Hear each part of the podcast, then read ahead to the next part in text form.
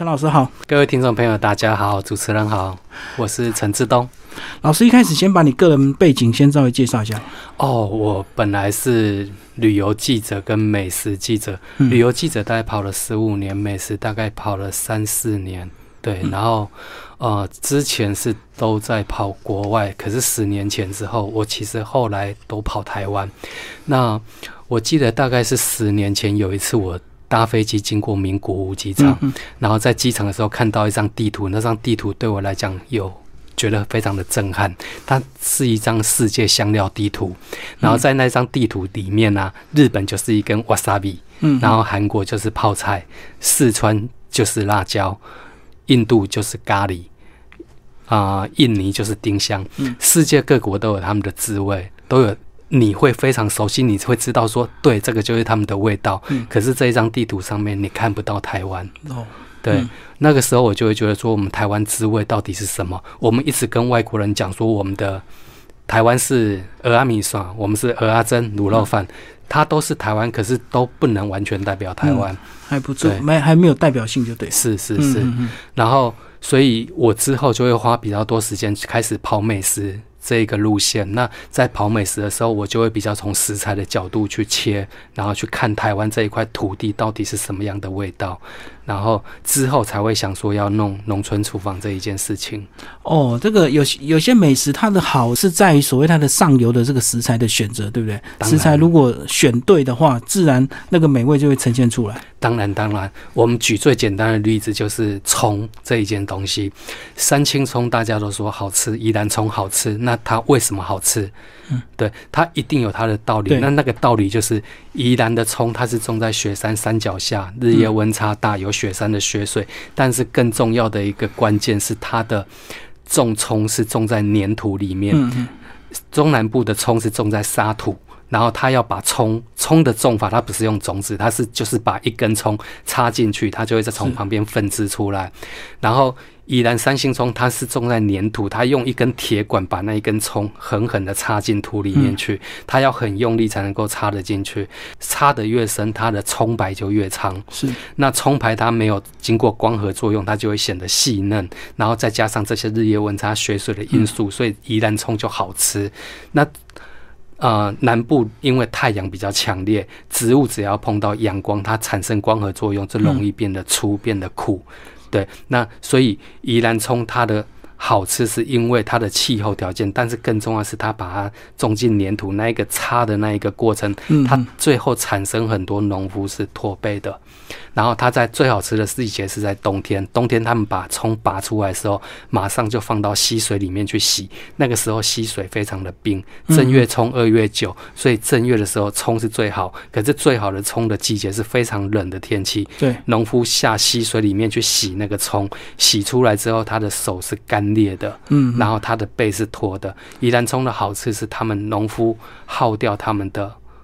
驼背跟狩猎换来的，可是这一些过程大家不一定会知道，都不知道，是。嗯嗯，就是要付出一些代价才能够得到这么珍贵的一个食材，就对，是是是，包括很多高山蔬菜好吃也是因为这个日夜温差大的一个关系嘛，日夜温差是一个很重要的关键，因为它会让你植物在晚上有时间缓慢的生长。对对对，好，那因为这本书其实是由三位作者所写，老师是不是也先把你的两位这个搭档介绍一下？同时呢，呃，也跟我们介绍一下你们大致怎么样来分工完成这本书？好的，另一位作者他是台湾休闲农业发展协会的秘书长尤文宏，秘书长他本身是一个博士，他非常的有趣，他呃从高中时候他就念农业，然后他的梦想就是他想要养虾子，嗯，他如果后来没有来弄休闲农业，爱吃吗？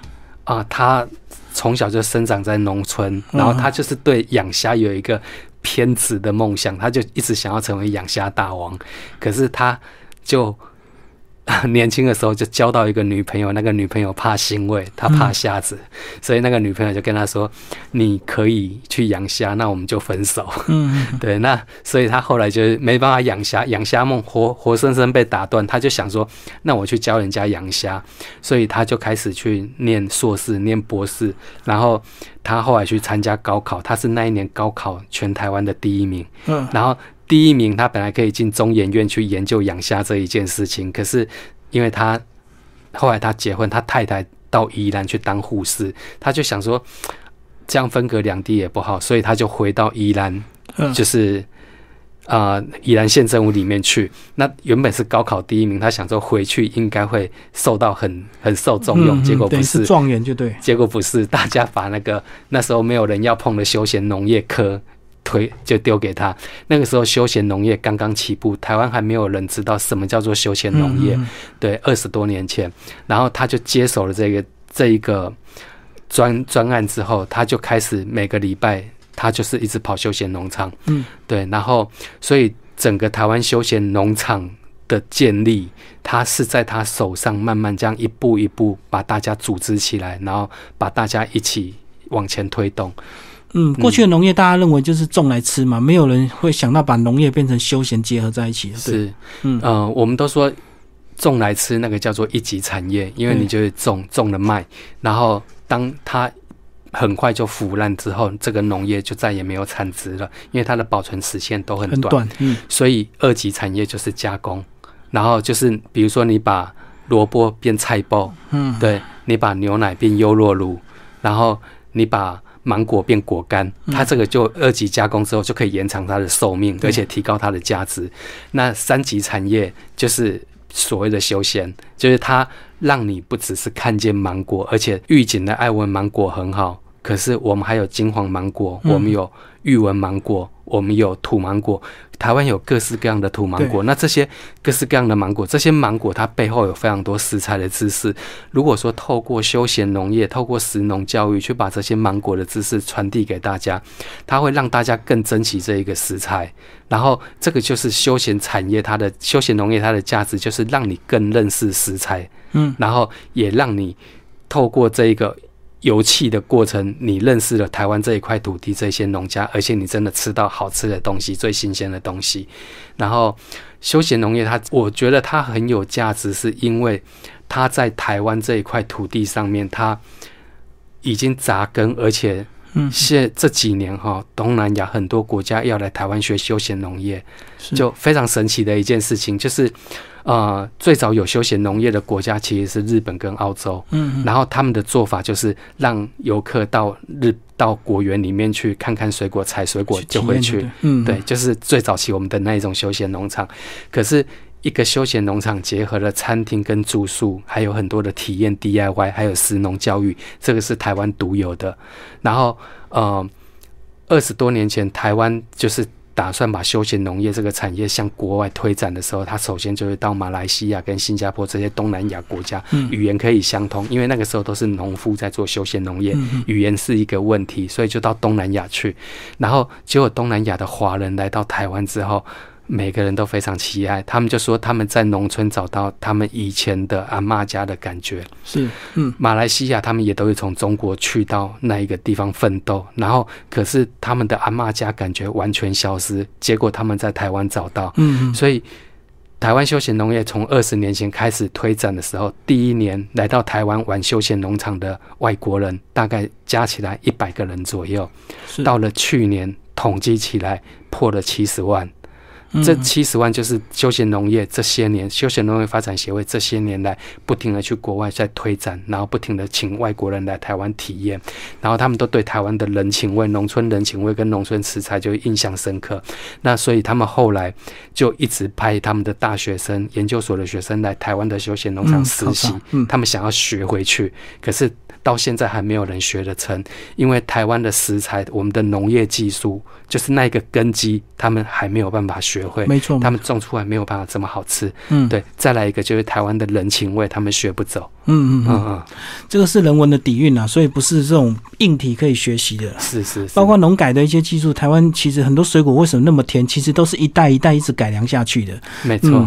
那另外一位作者许琼文也帮我们介绍一下啊，他也非常有趣，他是观光局的呃国际推推展的专员。嗯。嗯，我不太确定他的职称，可是他就是在做专门把国外的记者带到台湾来，嗯，然后带他们去认识台湾这一块土地是的价值。那他本来也是曾经待过旅行社，然后也曾经是一个记者，后来就到公安局去，然后在公安局的时候，他就去念研究所。他研究所念的就是农村厨房这一个东西。为什么会有这一个概念？哈，就是呃，其实这几年很多人到泰国都会去他们的厨艺教室，然后去学酸辣虾汤，然后去学凉拌青木瓜丝，把泰国的味道。学回来，然后做给家人吃。嗯，对，这个是一个新的旅游方式。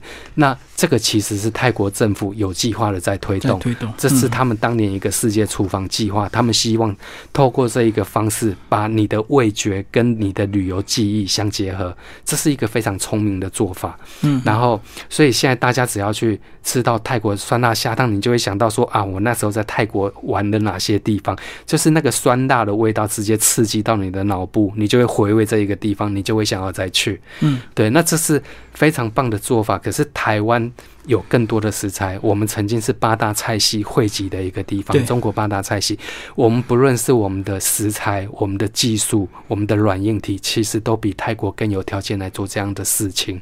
对，那所以那时候许琼文他就是到啊。我记得他曾经到过澳洲、到新加坡、到泰国去这些国家去看他们怎么样做厨艺教室这一件事情，然后回来就跟。休闲农业发展协会跟尤文宏秘书长，然后跟我，我们就大家一起讨论，就觉得台湾也可以做这样的事情。所以台湾更有条件做所谓的这个呃休闲厨房这样子。对，嗯，因为台湾过去汇聚了所谓的个中中国八大菜系，而且还有日本，日本当初殖民也留下了很多这个日式的一个料理风格，包括原住民这样子。是是是。那其实里面呢，你们怎么样去选出这十五家？因为台湾其实休闲农场非常多，对不对？资料统计有多少家？台湾的休闲农场啊，休闲。农场就是跟果园加起来有立案的大概有三千多家，哇，然后合法的有三千多家，但是有一些是刚刚起步，他只是自己种田，然后有一些他正在申请合法，然后还没有通过，还在改善，这个加起来可能有也有几千家，哇，所以这个休闲农业这一个规模其实是非常的大，对，那呃，我们这一次。希望说大家一起来参与休闲农业这一块，我们邀请了大概有二三十家一起，那最后选出这十五家，是因为这十五家他们的在食材的特色，还有在他们的场域的环环境的硬体的。设备还有他们的流程操作，我们觉得是比较顺畅的，所以把他们整合起来。所以不是他们报名就会被写进书里，还是要经过一些条件的筛选就对。不是，而且这个过程其实是长达了两年多。这个这十五家里面呢，我们都去过好几次，就是每次去就请他们操作一次，然后我们就是在他们操作过程发现他有哪一些问题，或者是你的。你的目标客群要锁定谁？然后你希望他们来了学到什么东西？你希望传递什么样的食材知识？你希望他有什么样的体验？是我们一步一步慢慢调整，然后最后调整出这十五家。等于你要他协协助这些业者他们的技术升级就对了。是是是，嗯嗯嗯，对。那十五家里面其实都非常的有故事，比如说我们讲飞牛牧场，对，非常有名的牧场，而且很多年，对不对？对。这个其实飞牛牧场是台湾弱农业一个很重要的转折点。台湾人养牛是从日据时代日本人留下来的乳牛，那时候一头牛大概每天生产牛奶大概两三公斤，非常少。现在大概一头牛可以生产到二十几公斤。对。然后以前我们养牛都是一个农家大概养个两三头，然后他的牛大便可以去。当肥料，然后它挤出来的牛奶可以卖。嗯，对。那可是后来政府决定要大力推展，是因为他看到弱农业其实是一个国家国家农业、国防农业。为什么这样讲？就是说，你一个国家如果说你被封锁，台湾是一个海岛，如果那一天我们被封锁，我们粮食断了，我们只要有草有牛，我们就会有蛋白质的来源。嗯嗯。所以，全世界弱农业发展最好的国家就是以色列。因为它周边都是敌人，对，然后它那块土地只有草，那所以他们就养了牛。所以若农，比如说一头牛一年可以生挤奶大概十一个月，我们算十一个月好了，三百算三百五十天好了。然后台湾现在一头牛，一头秘鲁牛，一年我们可以挤出来的牛奶大概是八千公斤一头牛。美国、日本大概可以挤出到九千公斤，以色列一头牛一年可以挤出一万两千公斤。哦，产量不同。对，嗯，它就是非常的会养牛，在他们热的地方，因为牛牛是在温带，它要在比较凉的地方。可是以色列那么热，它可以把牛养成这个样子，真的很厉害。然后那个时候，台湾就是发现说，弱农业它其实是一个国防农业，而且真的有助于国人体质的改善。所以在民国六十四年的时候，就派了。二十几位优秀的青年到国外去学养牛，一批到纽西兰，一批到美国，然后去美国回来的这一批人就在苗栗通宵这个地方弄了一个中部青年弱农村，嗯，就是现在会飞牛牧场的这一个地方。它是台湾开始大规模养乳牛的一个发源地。以前对对，以前你都只能养两三头，可是他们是去学一个农场怎么一次养一两百头那个技术，把它学回来。可是学会这个技术之后啊，这二十几户弱农，他们第一年整地种草，然后第一第一年整地，第二年种草，第三年开始养牛，嗯，第四年全部倒，嗯，非常凄惨的一个时间点不对。因为那个时候台湾人都习惯喝奶粉，他就从纽西兰进口奶粉很便宜，嗯，奶粉一公升你这样一泡泡一公升，你可能只要三五块，可是一公升牛奶光是收奶就要二十几块。嗯，我们现在一公升买一公升鲜奶，你去超市买卖多少？八十几块。对对，可是他们现在付给洛农多少钱？一公升三十五块。嗯，三十五块是林凤营被。被灭顶之后，嗯，它才涨到三十五块，因为哦，本来更低的，对，本来只有二十几块，嗯嗯，对，然后，所以洛农其实在这一个乳品产业里面，它是一个弱势。我今天乳品厂，我只要说我不收你的奶，你就等着倒水沟。嗯，你牛牛奶你生出来一天两天你卖不出去，你就等着到收掉了，你就没有用了。对，那所以它一定要送到乳品厂去加工杀菌，它才能够保存到两个礼拜。对，然后才有才有通路可以卖。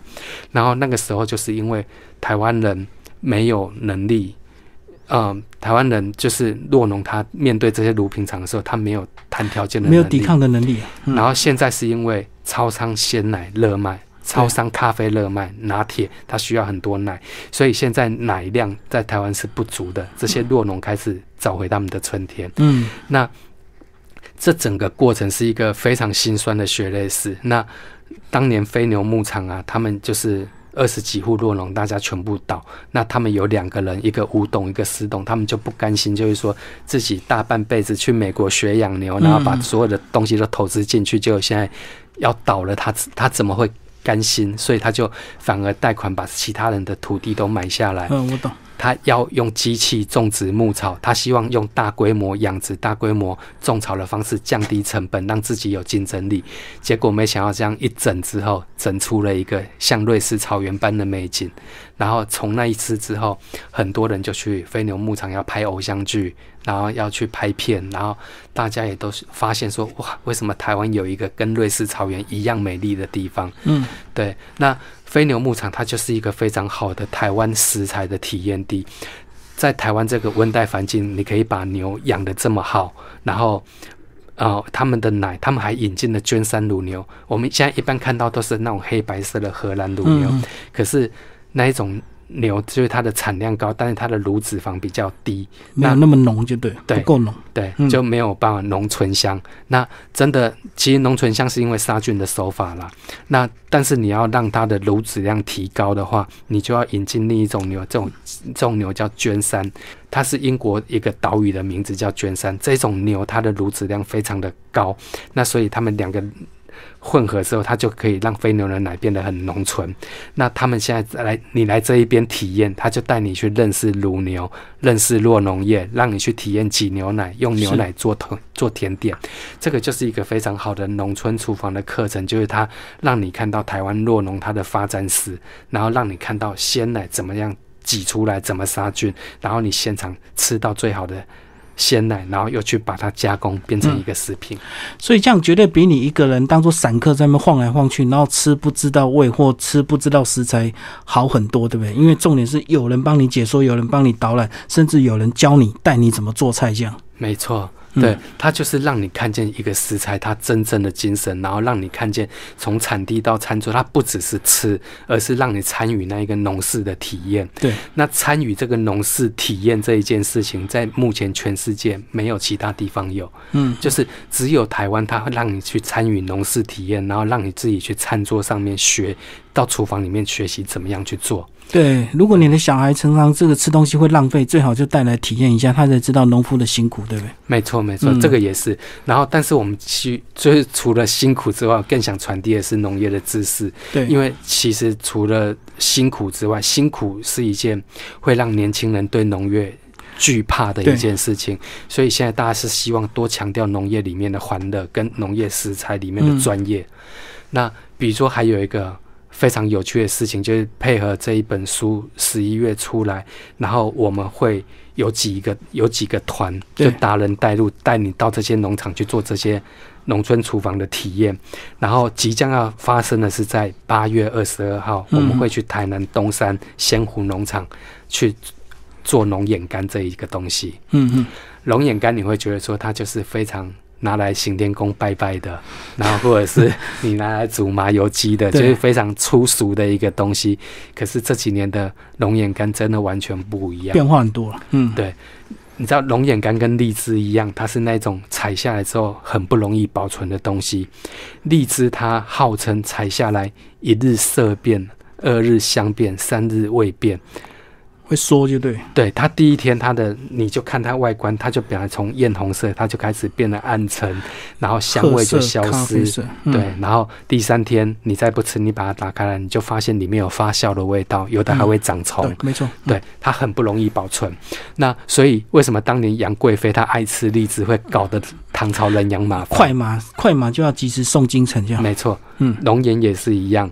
它三天之后它就不行了，所以你采下来，你如果没有办法马上消掉，你就一定要去把它培成龙眼干。嗯，那培龙眼干最快的方式就丢干燥机，我只要三五天，我整个干燥之后就好了。嗯但是这种龙眼干没有香味，嗯，它只有甜味，没有香味，因为水分收缩，它会会变甜。但是台南东山这个地方，它到现在还是用一百多年前的方式，它是弄土窑，用那个斜坡的地形去弄一个土窑，然后把龙眼木修枝砍下来的，把它拿进去烧，烧龙眼木材，让它产生烟，用这个烟去熏龙眼。熏眼，龙眼干，对，嗯嗯，然后熏出来的这个龙眼啊，它的那个里面的糖分果糖转换成为葡萄糖，吃起来非常的细致，而且最要命的是它那个龙眼干好香哦！你把它拿来鼻子前面闻，整个就是那个柴火的香气，非常的细致，非常的甜的一个味道。然后这个东西后来被很多面包师傅拿去当成食桂圆面包的嗯嗯，对烘焙食物桂圆面包的一个食材，或者是把它当成果干。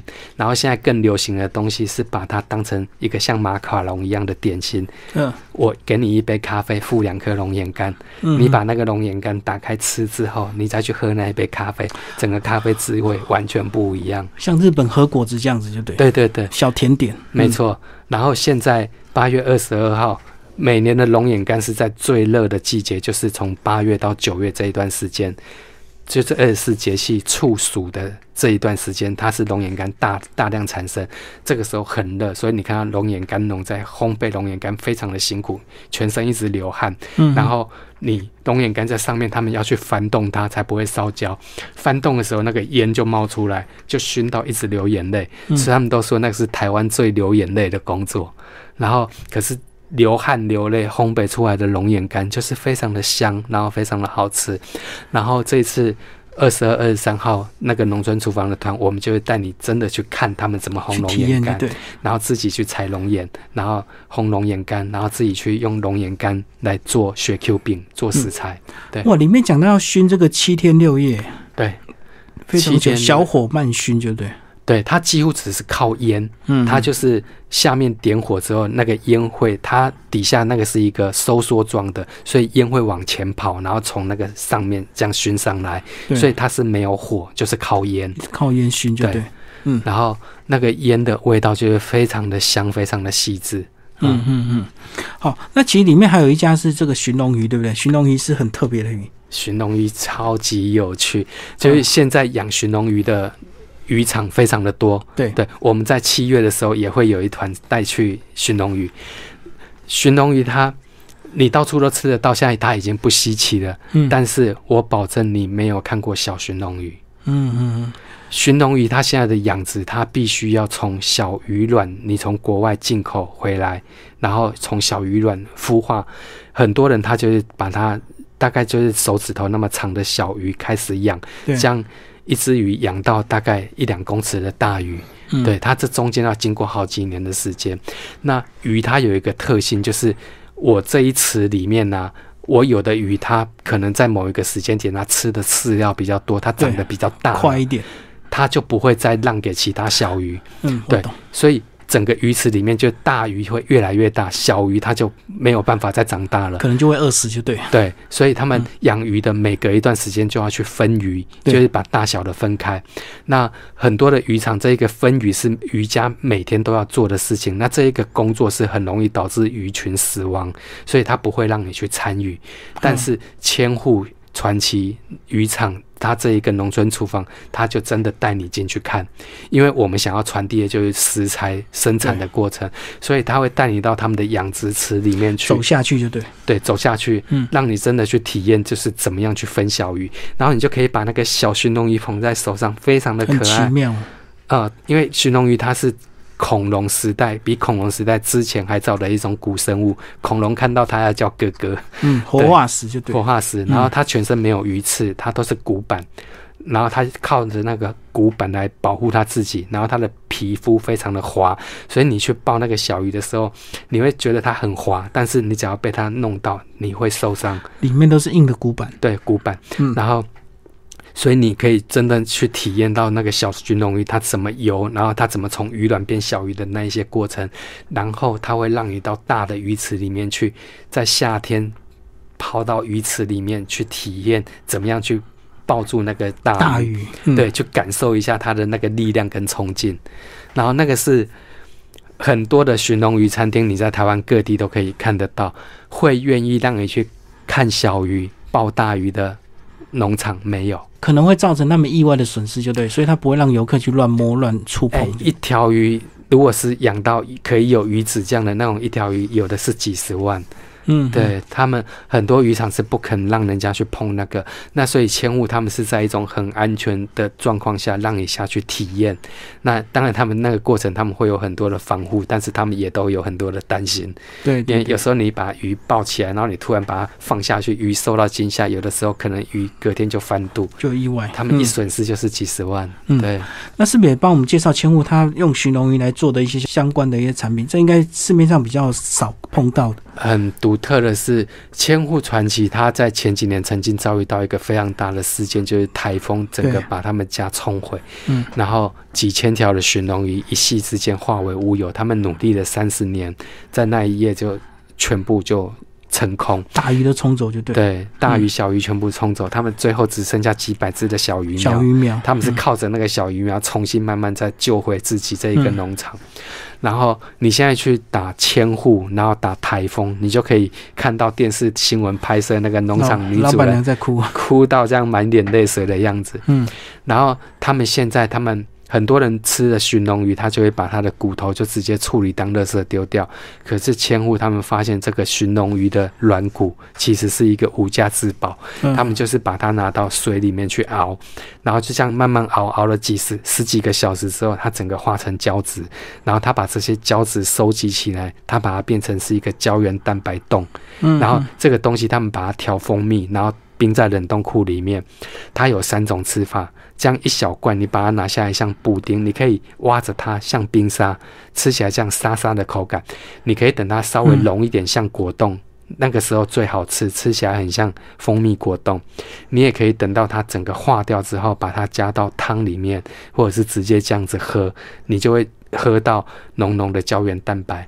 然后很多人都说他们大概喝个三五瓶之后，就会感觉到自己的关节变软。我不知道这是不是真的，也不能强调这种疗效，这个人个人感。受不同。对，嗯然后可是它那个就是非常纯的胶原蛋白的东西，所以它这样一瓶就大概像鸡精那种瓶子，就对。小一点。哦，而且很昂贵，这样一瓶要一百五十块。我那一次说很昂贵，结果被老板娘骂，因为他说那个是鱼骨身上非常花非常多心血去熬出来。熬煮到这么浓稠就对，所以它是很多浓缩的这个精华在里面。没错，而且那个成本本来就非常的高昂。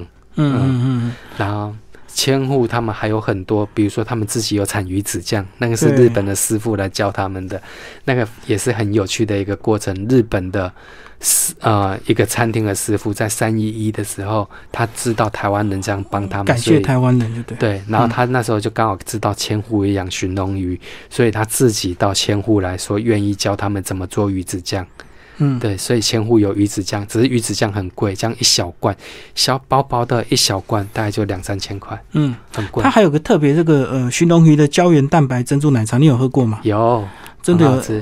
跟那个珍珠口感比较起来是，这个是在他们农村厨房里面限定的东西，它就是用太白粉、地瓜粉，然后去，应该是用地瓜粉，然后加那个胶原蛋白去揉那个珍珠，嗯。然后之后会用七叶胆茶跟黑糖，然后去弄那个茶的本本体，然后它那个煮好之后啊，我觉得应该是那个胶原蛋白的影响，它吃起来非常的 Q 弹，嗯就是它那个珍珠，它的甜度调得非常好，然后搭配七叶胆茶，整个吃起来非常的清爽，非常的 Q 弹，然后非常的好吃。那个东西后来那个马来西亚的媒体来有吃过，回去在马来西亚写了一个专栏，嗯嗯嗯，对，非常好吃。所以如果参加千户一日的这个体验，也会教你做这个胶原蛋白这个珍珠奶茶，就对。这个东西会有，然后更更厉害的是他们寻龙鱼卤肉饭，嗯对那个就是用一般的五花肉跟它的寻龙鱼，然后他去熬那个卤肉饭的那个，然后它的卤肉饭呢就是非常的浓稠，充满了胶质，然后吃起来非常的清爽，就是很好吃的一碗卤肉饭。我吃过很多鱼做成卤肉饭，它吃起来就是会柴，嗯，可是寻龙鱼做的卤肉饭没有这个问题。可那个比例也是调的非常的重要。我觉得是那个鱼肉本身的位置，嗯嗯，对不同的鱼骨、鱼背、鱼侧身，它不因为群龙鱼太大只了，它不同的部位，它的肉质的味道都不一样。它选的是比较有胶质的部分。嗯嗯。好，老师再挑一家帮我们介绍。